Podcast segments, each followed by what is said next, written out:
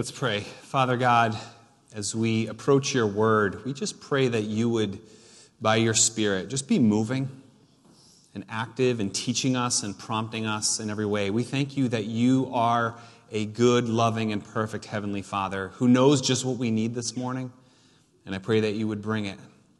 We just humbly receive it and ask that you give us the grace to obey your voice. In Jesus' name I pray. Amen. So we're finishing a journey, a long, many weeks and now months journey through the Gospel of Matthew. And we are focusing these last few weeks uh, thinking about the second coming of Jesus. And we're considering, is this just some sort of curious add-on that some Christians are into and uh, others uh, could just ignore? Or, as I believe, is this truly a central part of our faith and our day-to-day walk with Jesus? So, Uh, last week, uh, just a little recap, Jesus' uh, disciples asked him a couple questions. They asked, uh, when will the temple be destroyed? Because Jesus was talking about that. And when will be the, the coming of the Son of Man? When are you going to come back? And when will be the end of the age? And last week, we looked at um, these, primarily a description of the destruction of the temple, which happened in seventy A D, but Jesus also gave some signs of the end of the age.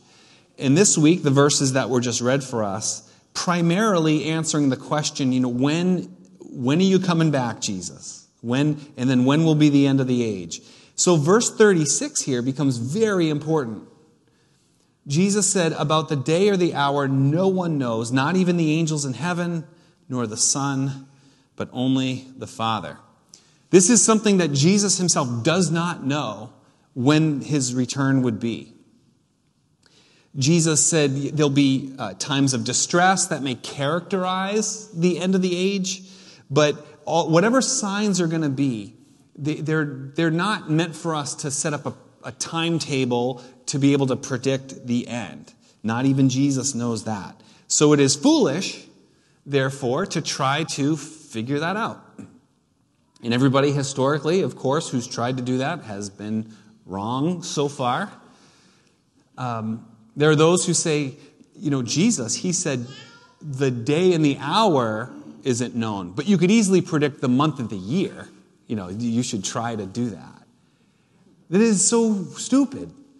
Uh, it, you're missing the point. The point that Jesus is making is that um, the unknown nature of the timing is important. Uh, we can... The fact that it's going to come as a surprise, that you can't predict it, is important in the life of the believer. And it, it, it will inspire the way that we live in light of that. So I want to take a look at that today. But to do that, I want to introduce you to Secular Sam. So, it, and I've introduced you to Secular Sam before, perhaps, and another pastor introduced me to Secular Sam, and I want to introduce him to you. Uh, Secular Sam lives in our community. He's a good guy. He's pretty successful at business. Uh, he has a nice car and a lovely home. Um, he's got a wonderful wife. He's a healthy guy. Secular Sam likes to run in road races, a five K, ten K. He loves that kind of stuff. Um, he coaches his daughter's soccer team, and they went six and two last season. Um, he's smart. He's funny. Secular Sam is a great guy. Secular Sam is also a Christian. So he's very active in the life of the church. He believes in the Bible, in the authority of Scripture. So he believes in God. He believes in human sin. He believes that uh, Jesus forgives sin because of his work on the cross. Secular Sam, because his pastor keeps telling him to live out his faith on the front lines of his life, he genuinely tries to do that. So his business practices are very moral. Uh, they're very uh, biblical life that he lives. He likes to get into debates with his atheist friends. And they he they, he refutes all their arguments when they're trying to disprove God, and he gives them evidence of the resurrection of Jesus, and they're all stumped by these things. And get this, Secular Sam, he likes me. He thinks I'm a good preacher. And he um, he posts links to the to the sermon videos on his social media pages. So that's Secular Sam. But he's profoundly secular. And this is why. Because he expects to wake up in his bed tomorrow morning. And he believes fully that tomorrow will be somewhat like today. Maybe even a little better tomorrow than today. But all of his concerns and his concerns for his spiritual life are rooted in this day, in this age. Again, tomorrow is going to be just like today. That is very secular thinking. The word secular comes from the Latin word seculum, which means age or generation. The idea is that this age and this generation is all that exists.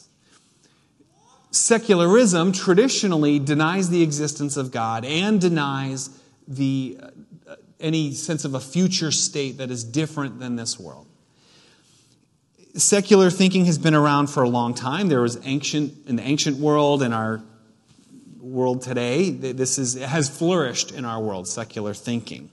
But how did it happen to Sam, who goes to church and who likes my sermons? What happened to Sam? Well, what happened to Sam was that when he came to faith in Jesus Christ, he believed in, in this world and in the age to come, in the future.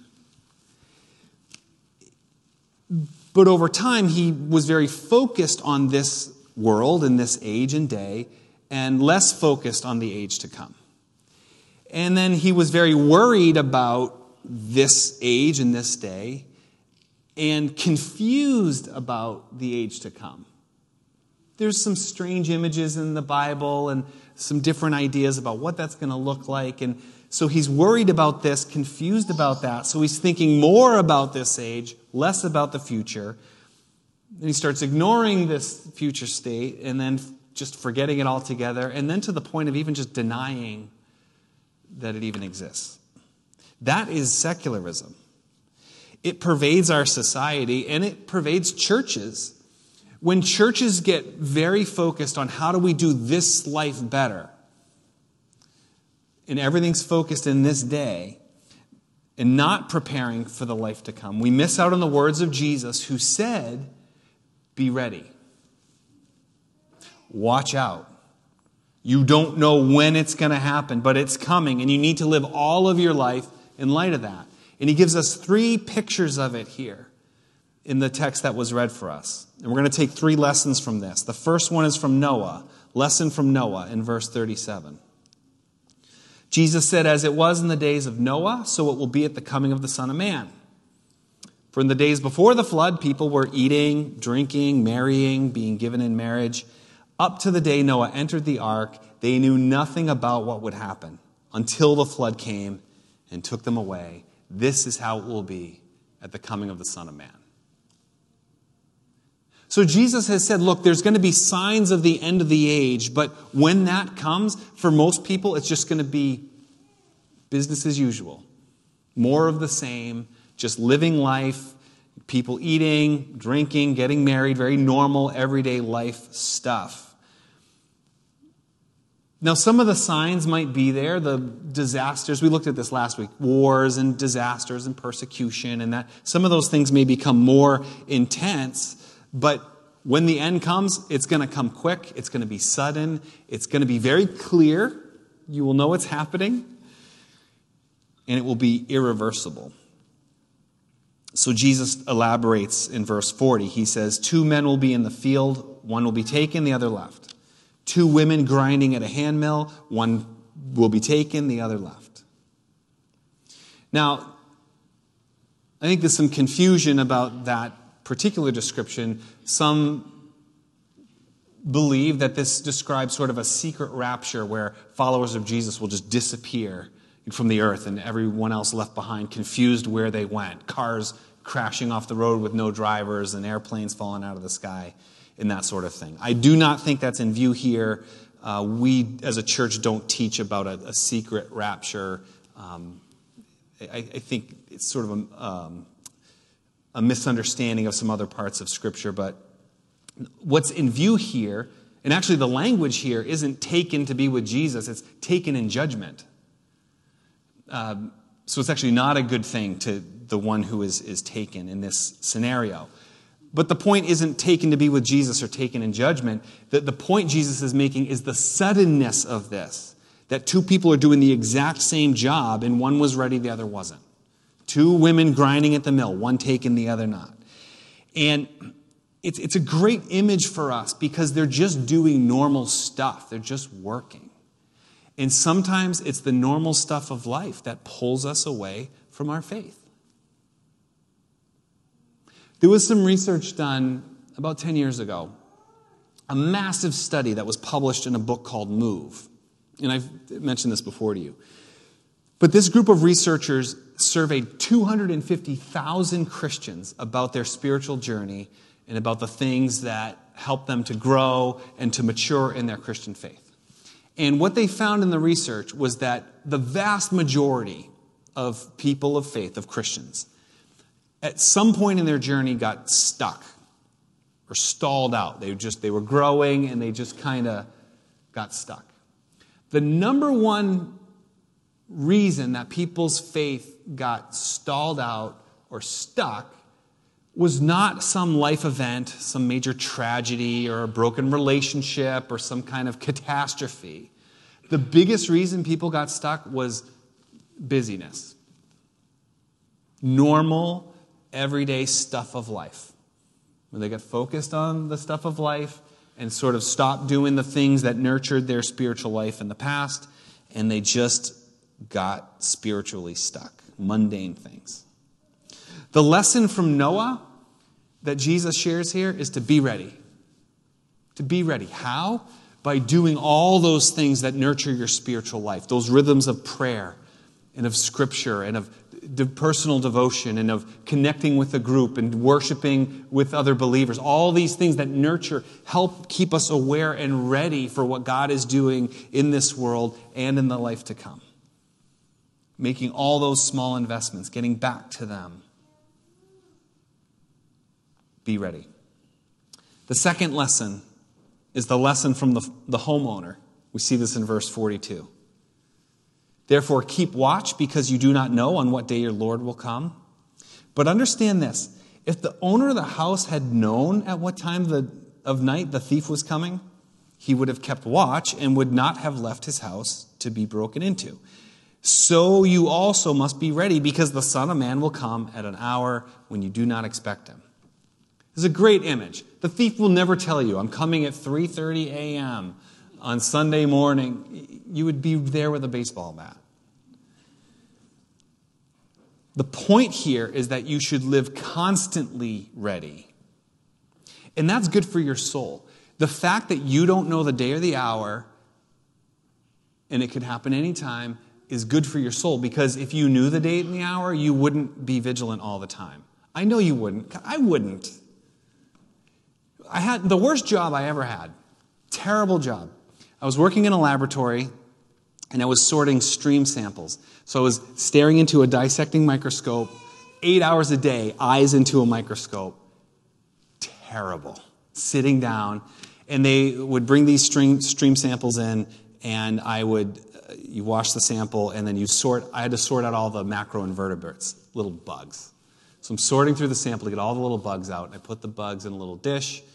And then here's me staring blankly into a scope. And then I would put the sample back and they would put it away.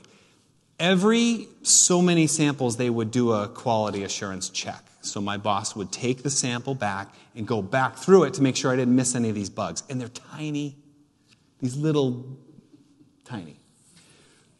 So I had one supervisor who would signal to me, a little wink wink, if it was one of the ones they were going to double check. He'd say, oh, you haven't had a quality check in a while. Like, yeah. I would work so hard on that sample.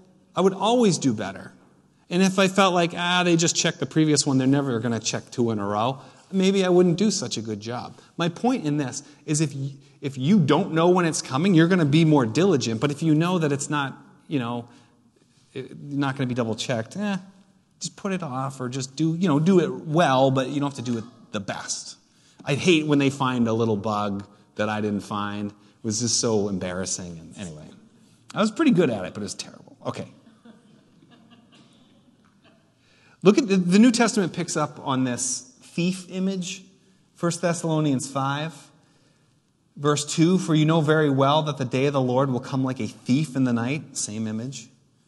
People are saying peace and safety. Destruction will come on them suddenly as labor pains on a pregnant woman, and they will not escape. But you, brothers and sisters, are not in darkness, so that this day should surprise you like a thief. Verse six.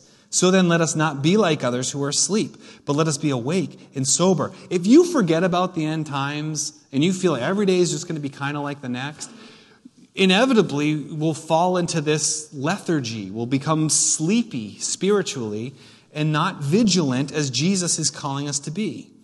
If we just keep focusing on, let's just do this life better. Let's do tomorrow a little bit better than today. We're going to we're going to nail it. We're going to do this life right. It just slowly, one day into the next, we, we lose sight. But if you believe what Jesus said, and you know that the end can come like snap, we'll be more vigilant. We'll be preparation for that. And if you believe that this life that we live today is preparation for eternity, that the reason Christ hasn't come back is that he's doing something in you and in this world, and you're aware of it. And if you're preparing your heart for eternity, any, your heart will be prepared for anything you face in this world. Because you're looking in life of eternity. And that leads us to our third lesson here, which is the lesson from um, the servant. So if the lesson from Noah is to be ready, the homeowner says be constantly ready. Now the lesson from the servant in verses forty-five to fifty-one is this. So we have, you have a master of a household. He goes away for an indefinite period of time. Could be a very long time. And one servant is put in charge to feed and care for the rest of the household. If the servant comes back and that's happening, that's a good thing. The other servant, instead of caring for the household, abuses them. Instead of feeding them on time, indulges in eating and drinking, and, and the master comes home, and it's bad for that servant. This is very severe judgment. The lesson here is not only are we to be ready and constantly ready, but we're actively ready. The image is not you with your bags packed, sitting at the table waiting for your Uber driver to pick you up and go to the airport. That's not the image. The image isn't you sitting, Jesus, I'm ready to go anytime now. The image is that you're active, doing the things that the master has, uh, to, you know, set you to do in his absence. It's it's not a passive thing; it's a very active thing. Which reminds me of another job I had. One of the better jobs I've ever had was working at the video store.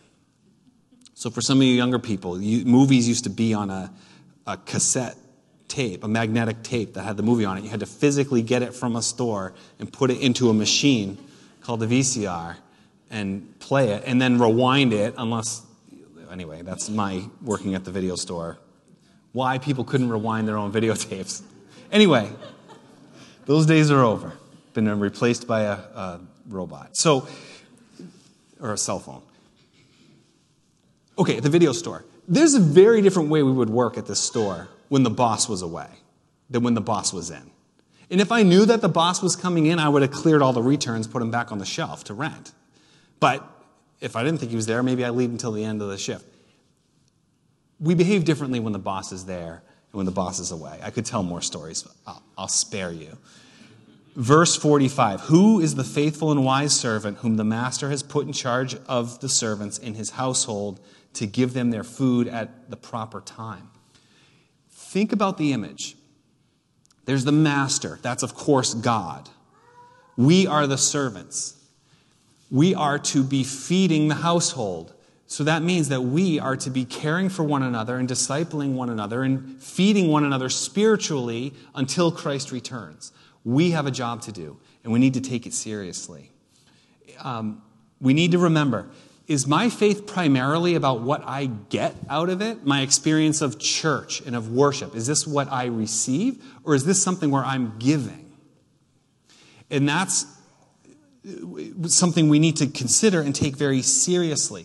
And I just want to just speak to the folks at home online, and I greet you, and I'm so glad that you've, you know, you're tuning in and staying connected to the life of this church.